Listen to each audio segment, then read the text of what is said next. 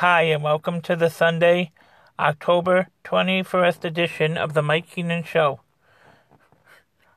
Congratulations to the Boston Celtics who defeated the Knicks last night by the final score of 113 to 102. In the NHL, the Boston Bruins faced against the Camahawks and lost to the Camahawks by the final score of 2 to 1.